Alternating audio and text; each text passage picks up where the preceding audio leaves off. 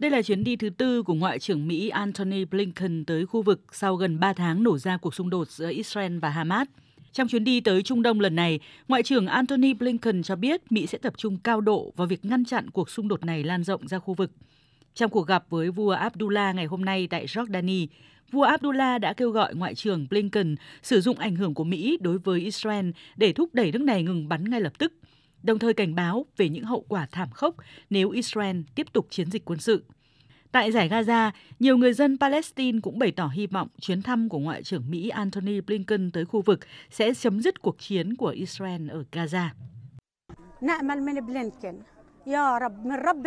Chúng tôi hy vọng rằng Ngoại trưởng Antony Blinken và Chúa nhìn chúng tôi bằng con mắt thương xót, chấm dứt chiến tranh, chấm dứt nỗi thống khổ mà chúng tôi đang phải hứng chịu.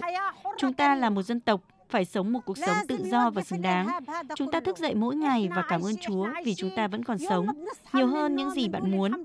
Còn gì nữa khi có những đứa trẻ vô gia cư, không trường học, không giáo dục, không thức ăn, không có gì cả.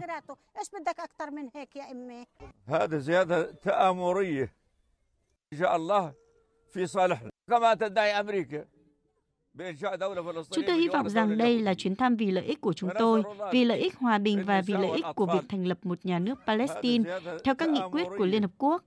Chúng tôi cầu xin Chúa rằng chuyến thăm này sẽ không phải là một chuyến viếng thăm làm gia tăng đau khổ, chiến tranh và giết hại người dân Palestine, từ phụ nữ đến trẻ em. Theo các quan chức y tế ở Gaza, cuộc tấn công trên không và trên bộ của Israel nhằm đáp trả và tiêu diệt Hamas đã khiến phần lớn vùng đất nhỏ bé ở Gaza trở thành đống đổ nát.